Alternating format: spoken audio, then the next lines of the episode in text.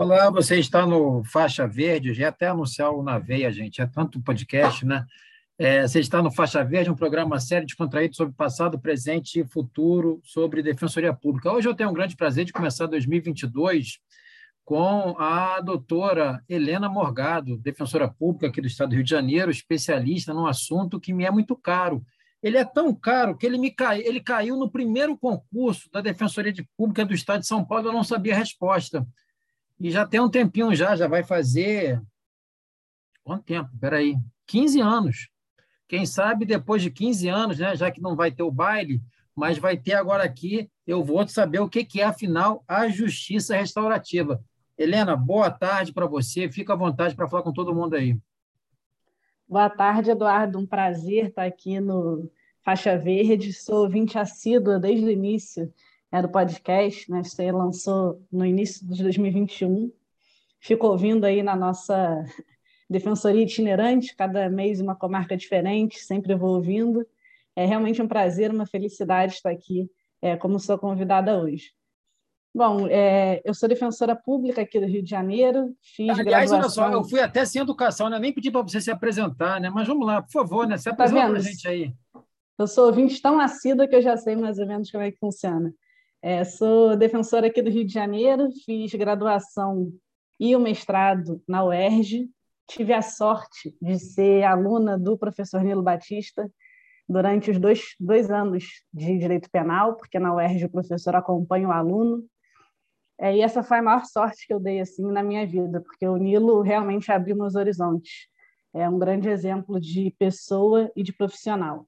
E aí, depois disso, eu fui monitora dele também, na UERJ, e fui orientada por ele é, no mestrado, que resultou nessa tese, na dissertação sobre justiça restaurativa. Além disso, sou ex-atleta de natação e sou botafoguense. Então, você vê que já estou acostumada com as derrotas, né? tanto na defensoria quanto no nível do futebol. Mas olha só, antes até da gente falar um pouquinho sobre, sobre justiça restaurativa, você sabe que me veio à mente agora, eu nem, nem tinha me tocado nisso não do, do Nilo, mas o professor Nilo, quando foi governador, ele implodiu o presídio da Ilha Grande, e ele fala que foi algo que ele teve um extremo orgulho de implodir uma cadeia, né? Ele fala que foi a maior conquista dele né, na, na política, que foi, foi a implosão dessa cadeia, e depois no Sul também conseguiram implodir outra, outra cadeia, aí sob a liderança da professora Vera Regina de Andrade, que se inspirou também é, nesse caso do, do Nilos. Foram os dois únicos casos de, de implosão de cadeia no Brasil. Né? A gente só pensa em construir cada vez mais cadeias, mais presídios. É, enfim, temos que se inspirar aí nesse, nesses exemplos e ver se a gente consegue mudar um pouco esses paradigmas punitivos.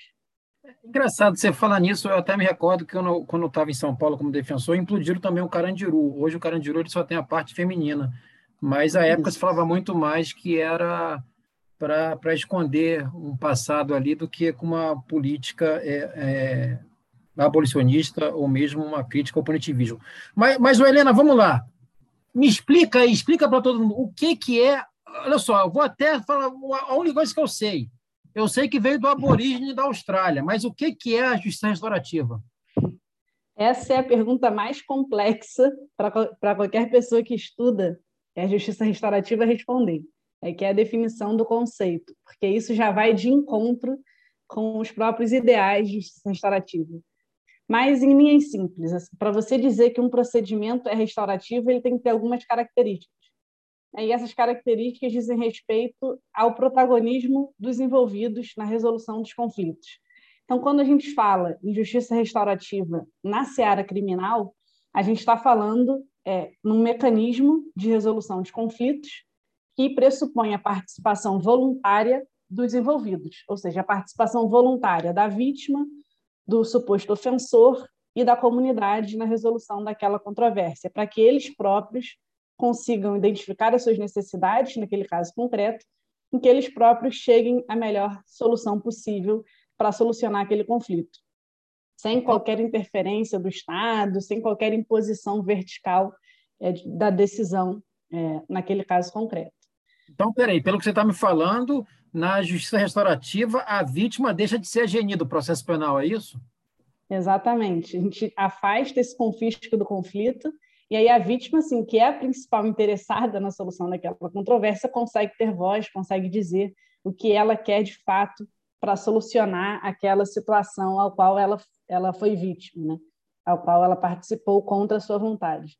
Então, em linhas simples, a justiça restaurativa é isso. Assim, ela é mais uma bússola que aponta nessa direção do que um mapa que diz exatamente ali né, que se tem um fato típico antijurídico e culpável, a gente tem que aplicar necessariamente uma pena. É realmente uma mudança de paradigma, uma mudança de lente sobre é, a questão criminal. Mas olha só, eu vou, eu vou, eu vou continuar na, na, na, pegadinha aqui. Eu vou te fazer uma pergunta que eu fiz uma vez para o saudoso Tiago Fabres. Ele, inclusive, tem uma obra sobre justiça restaurativa, né? Como pensar em justiça restaurativa num país cuja mentalidade é tão autoritária?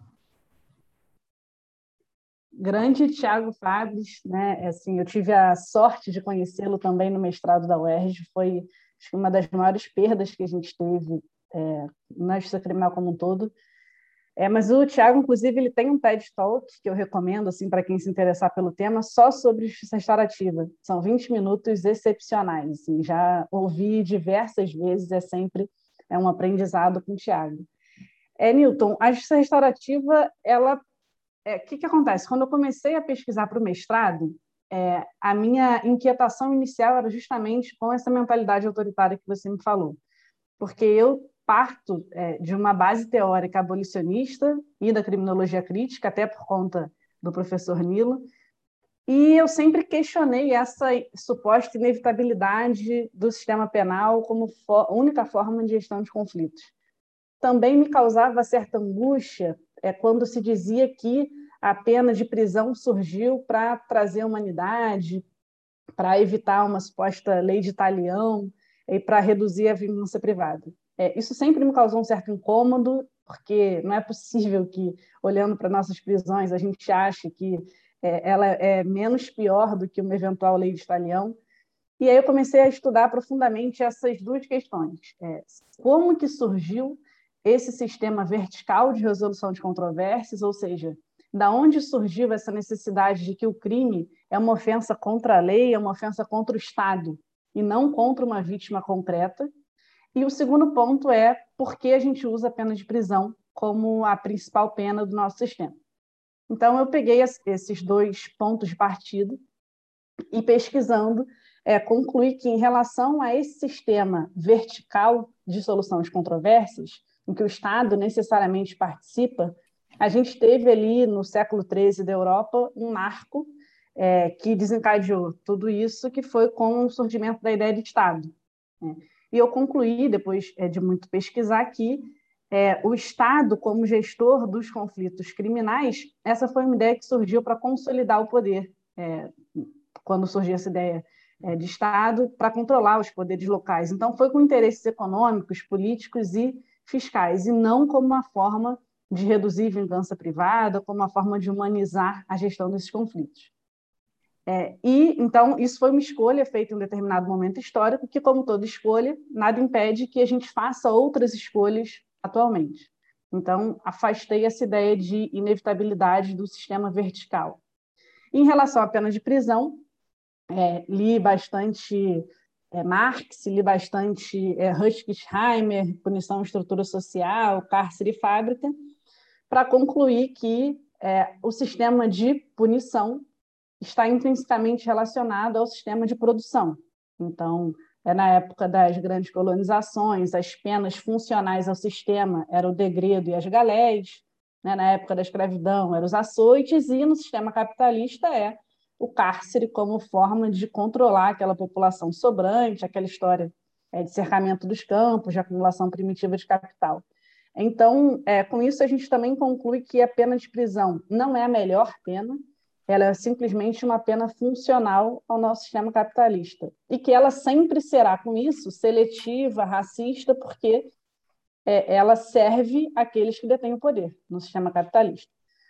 Então, é, essa crise que a gente fala do sistema carcerário, na verdade, é, é inerente a todo qualquer sistema carcerário. Então, a ideia da justiça restaurativa se apresenta como uma solução concreta para que a gente consiga repensar essa nova forma de gerir esses conflitos. É evidente que é, não é uma ideia que tem grande apoio, é, especialmente dos grupos atualmente dominantes, mas me parece que é uma ideia, é uma ideia que tem uma concretude é, que responde àqueles anseios daquelas pessoas que criticam é, de forma simplória o abolicionismo penal, sem nunca ter lido a fundo as propostas abolicionistas, como se fosse algo inimaginável, algo irrealizável. E a justiça restaurativa se apresenta como uma possibilidade concreta da gente, da gente apresentar essa resposta de uma alternativa viável para gerir os conflitos criminais.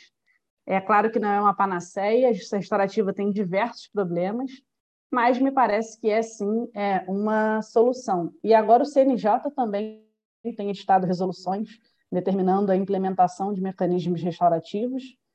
É, a própria professora Vera Regina de Andrade fez uma pesquisa é, que se chama Pilotando a Justiça Restaurativa, que foi divulgada no, no próprio site do CNJ. Enfim, me, me, parece que é uma possibilidade da gente superar ou tentar mitigar essa lógica extremamente autoritária do sistema criminal. Helena, mas olha só, você até tocou aí no capítulo 24 do Capital, né, quando fala do, da acumulação primitiva do capital, lá dos enclosures, e eu vou pegar até uma frase famosa do Marx, que ele fala que não basta mais a gente entender o mundo, a gente tem que transformá-lo. Né? Ele fala que essa que é o papel ah, do filósofo. Tudo bem, você apontou aí a sua crítica ah, ao cárcere, serve ele para o exército, mão de obra reserva, serve para docilizar corpos, mas eu quero saber o seguinte: a Defensoria Pública, o que, que ela pode fazer para desenvolver a justiça restaurativa, sem que caia nessa verticalização que você questiona hoje?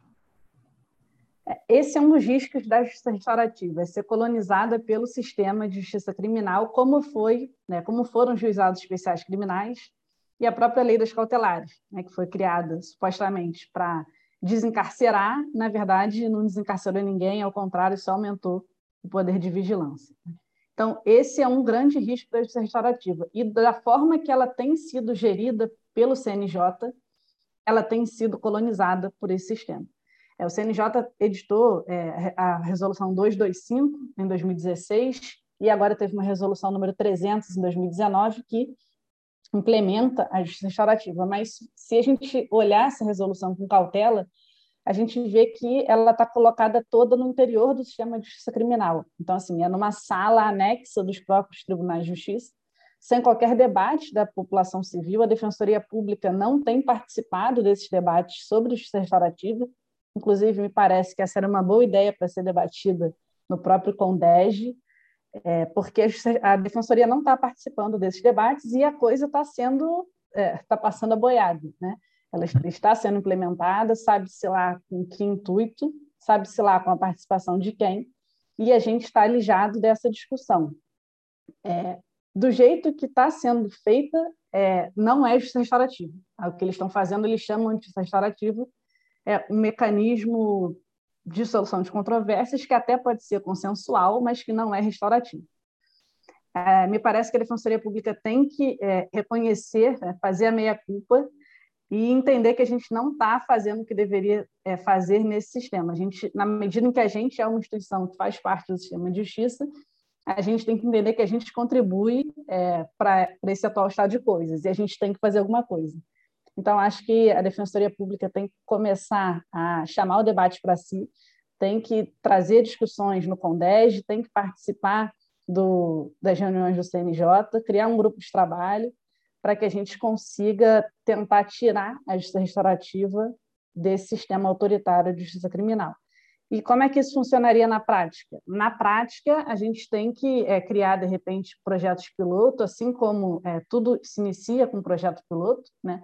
Para tentar errando e acertando até chegar é, num mecanismo adequado para gerir essas controvérsias. O que a gente tem hoje é iniciativa de juízes e do Tribunal de Justiça. Então, o Tribunal de Justiça selecionou alguns pontos para instaurar mecanismos restaurativos e alguns juízes fazem isso por conta própria. É, e aí está tá completamente bagunçado essa questão. Assim, eu acho que assim como já passou da hora da Defensoria Pública atuar nas delegacias de polícia, também já passou da hora da Defensoria Pública chamar o debate para si e atuar, porque seria também uma forma da gente evitar é, a entrada no sistema é, de diversas questões que podem e devem ser resolvidas fora desse sistema. Né? É aquela velha história que é, você, você era de São Paulo, você conhece aquele. Acho que é até uma marchinha, né? Não, não, não sou de São Paulo, não, por favor, eu sou de Brasília, olha Paulo, lá. Né? Ah. Você, você deve conhecer essa velha, essa velha marchinha que fala que é, Deus colocou praga no mundo para punir os infiéis. No Egito, os gafanhotos. E no Brasil, os bacharéis. Assim, a gente acha que porque a gente estudou, a gente tem, os juízes conseguem decidir a melhor solução para aquela, aquela situação problemática ao qual a gente chama de crime. Né? Então, a gente tem que é, colocar nosso papel de humildade, de ver que a gente não é melhor do que ninguém, que não existe essa necessidade de imposição vertical de uma decisão, para que a gente consiga é, apaziguar os conflitos. Agora, olha só, Helena, eu estava aqui pensando, e uma, uma, uma palavra que você usou me chamou muita atenção, eu até rabisquei ela aqui. Você falou de uma forma bagunçada que você está, estaria se desenvolvendo a restaurativa. Mas eu quero fazer um outro gancho, que você começou também falando sobre a pena de prisão, ela é inserida numa lógica de centralização de poder. Mas a justiça restaurativa não vai ter como premissa o pluralismo jurídico? Então não tem que é, ser bagunçado, então? Tem que ter a bagunça organizada, né, É é, não, não, tem que ser é, assim, todo mundo numa sala, sentadinho, não é isso. Assim, nesse ponto tem que ter a nossa é, bagunça, porque exige sim, o pluralismo, cada lugar é um lugar, mas você precisa ter parâmetros mínimos para que você consiga chamar de restaurativo. Então, assim, você tem que é, decidir qual modelo restaurativo você vai usar. Existem vários modelos, foi inspirado de fato nessa nos povos aborígenes, né, tanto da Nova Zelândia, África do Sul, Canadá. Existem diversos modelos. Mediação pode ser um exemplo, círculos restaurativos são outros exemplos. Então, é, tem que, a gente tem que decidir como que a gente vai fazer. Porque, veja, nessa resolução do CNJ, por exemplo, é, o CNJ escolhe três campos de atuação da justiça restaurativa.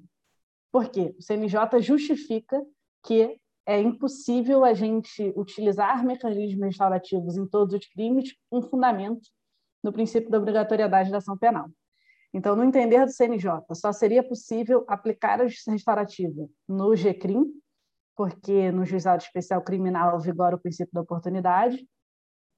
Nos casos de é, infracional, atos infracionais, juizado da infância e da juventude, porque a gente já tem o Instituto da Remissão, e a própria lei de Sinase já se refere a mecanismos restaurativos, e no juizado de violência doméstica e familiar contra a mulher, porque a Lei Maria da Penha trata da questão de forma interdisciplinar. Então, no entender do CNJ, a justiça restaurativa só seria aplicada nesses três campos. É evidente que esse fundamento não se sustenta.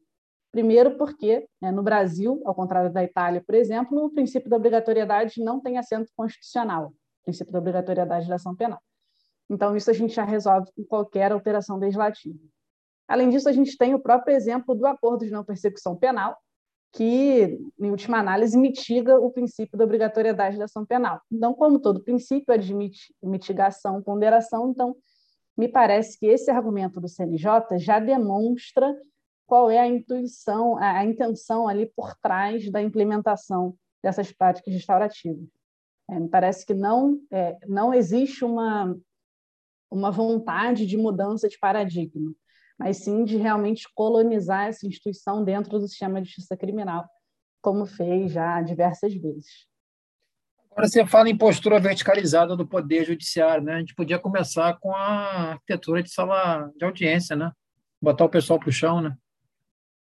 É inadmissível, né? Que em 2022 a gente tenha é, promotor de justiça no alto do tablado, do lado do juiz, conversando é, enfim, é, é, inadmissível. Tem coisas inadmissíveis, né? Até hoje, eu vi hoje que você até postou é, 11 meses sem oferecimento de denúncia, sujeito preso, né? E não é, não é casa de relaxamento, por exemplo. Fala que é, que, é, que, é, que, é, que é razoável, que está na pandemia. É. Não, tem umas questões assim que a gente olha e fala, não é possível, né? Que 2022 a gente está nessa, imagino que, que a gente pode esperar desse nosso sistema de justiça. Né? Oi, Helena, agora olha só, a gente está falando de 2022, esse é o primeiro episódio do Faixa Verde nesse ano. Você virou titular lá em Angra, não foi? Não, quase virei titular, mas. Ah, então, então minha pergunta mais perdeu, antiga. A minha pergunta até perdeu a atualidade, mas mesmo assim eu vou fazer então de outra forma. Você, como verdadeira defensora cigana, né, que vai rodar aí pelo, pelo estado do Rio de Janeiro, o que, que você pretende fazer para deixar sua marca, para deixar aquele seu tijolinho da justiça restaurativa na sua atuação? Como defensora cigana é bem complicado. Assim, eu te confesso que eu fiquei alguns meses em designação temporária em uma comarca que, por acaso, era uma defensoria única. Por algum acaso do destino, a promotora também fez o mestrado e o doutorado em justiça restaurativa. Então, a gente até chegou a conversar sobre isso mas a nossa visão sobre o que é justiça restaurativa era totalmente oposta. Então, não foi para frente, a gente não conseguiu. Mas me parece que se, é, no, dentro da independência funcional, em uma designação temporária ou uma, uma titularidade, é possível, sim, é, construir bases de mecanismos restaurativos. Como defensora substituta que fica um mês assim, em cada lugar, é complicado. O que dá para fazer, é, me parece que é um terreno fértil, é no caso de violência doméstica né? Mas aí seria no curso já do processo criminal de chamar é, para uma conversa tanto a vítima, né, depois o suposto ofensor e depois uma conversa em conjunto para ver, porque muitas vezes a gente sabe que se tratando de violência doméstica, ainda mais em caso de ameaça, por exemplo, ou até mesmo em, em vias de fato, lesão corporal, a vítima não quer mais é, a persecução penal contra o seu companheiro ou ex-companheira, e a gente tem enfrentado essa questão de promotores de justiça e juízes obrigando a vítima a prestar declarações né, no, durante a audiência de instrução. Então, me parece que se a gente tivesse reuniões prévias é, em que a vítima pudesse ser informada é, de fato dos seus direitos, se ela, se, ela não quiser mais, ela não precisa falar, ela não é obrigada a prestar depoimento, aqui invocando a grande Simone Estrelita, é, vítima não é testemunha, como ela cansa de dizer, é, senão a gente só está ali revitimizando essa vítima. Então, eu acho que na violência doméstica talvez a gente consiga fazer alguma coisa. Mas eu te confesso que também não tenho pretensão de, de fazer algo irrealizável, porque sem apoio é, institucional, é alguma coisa sólida, é realmente é complicado a gente conseguir colocar em prática essa questão de justiça restaurativa. Olha só, você está me contando, eu vou, vou, contar um caos aqui bem rapidinho, no, no, no recesso agora, nesses pouquíssimos plantões que eu fiz na audiência de custódia, é, 12 dias seguidos, eu tive um caso de uma, de uma mulher que teria sido agredida, supostamente agredida pelo seu companheiro. Ela, na delegacia, já falou que não queria nenhuma medida protetiva, que não representava contra ele. Ainda assim, é, foi lavrado flagrante e, antes da audiência, a, ela procurou a defensoria e eu estava pelo cara até eu falei, ó, então vai atender uma outra pessoa, essa mulher, para não falar que está tendo qualquer tergiversação. E ela foi esclarecida sobre seus direitos, inclusive ela mais uma vez manifestou seu interesse, inclusive, de ver a pessoa, é, o seu companheiro, de volta para casa, a prisão foi convertida. É, eu entrei com a HC com mais uma declaração dela e foi indeferida liminar sob o argumento de que, e aí eu não sei de onde foi tirado isso, sob o argumento de que as mulheres é, vivem um ciclo de violência tamanho que são incapazes de ter até sua própria vontade. Uma coisa seria se a equipe multidisciplinar falasse isso, mas assim, o que eu vi foi, assim, foi a incapacidade de se dar voz a essa mulher. Veja, ela foi atendida por um outro, por, foi até uma outra defensora que esclareceu dos direitos dela, até na lógica da Lei Maria da Penha, que tem que ter assistência judiciária para a vítima. E assim, o que eu percebi foi isso: ela teria sido vítima de uma agressão de seu companheiro, e o que é pior, o Estado vitimou ela de novo quando calou a boca dela, quando simplesmente falou assim: oh, o que você está falando para mim não importa.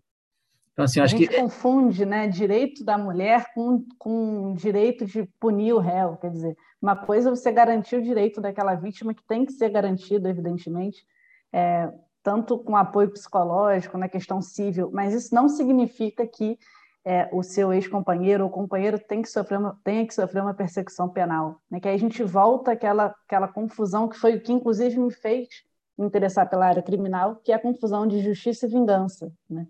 O que, que é fazer justiça? É, necessariamente é, enfim, de maior dor e sofrimento é, para supostamente combater aquela violência que a gente deseja é, impedir. Então, assim, é uma contradição em termos. Né? A gente acaba apenas gerando dor é, cada vez mais sofrimento e a gente não resolve a situação.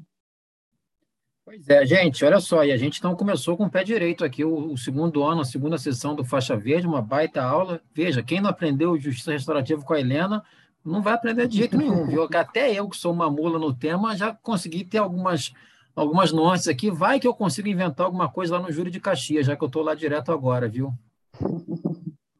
Eduardo, muito obrigada pelo convite. Realmente foi um prazer conversar aqui com você e te agradecer aqui também por ter saído do deserto, né? aceitado convite para voltar da aula. É, realmente todo mundo ganha é, quando você se dispõe a falar, a dizer o que pensa, é, sem medo de retaliações, sem nada. Realmente aqui fica o agradecimento, tanto por isso, pela sua vocação como defensor público, por tudo que você faz pela instituição, e também o um agradecimento pessoal por ter me chamado aqui para o seu podcast. Olha só, gente, eu fico até assim emocionado, né? Fico assim, até vontade de não voltar mais para o deserto, mas eu agradeço pela generosidade da Helena. Gente, está aí o programa, escutem, ó, procure também a Helena nas redes sociais, que ela vai explicar tudo aí para vocês, quem tiver com dúvida. Era isso, até a próxima, gente.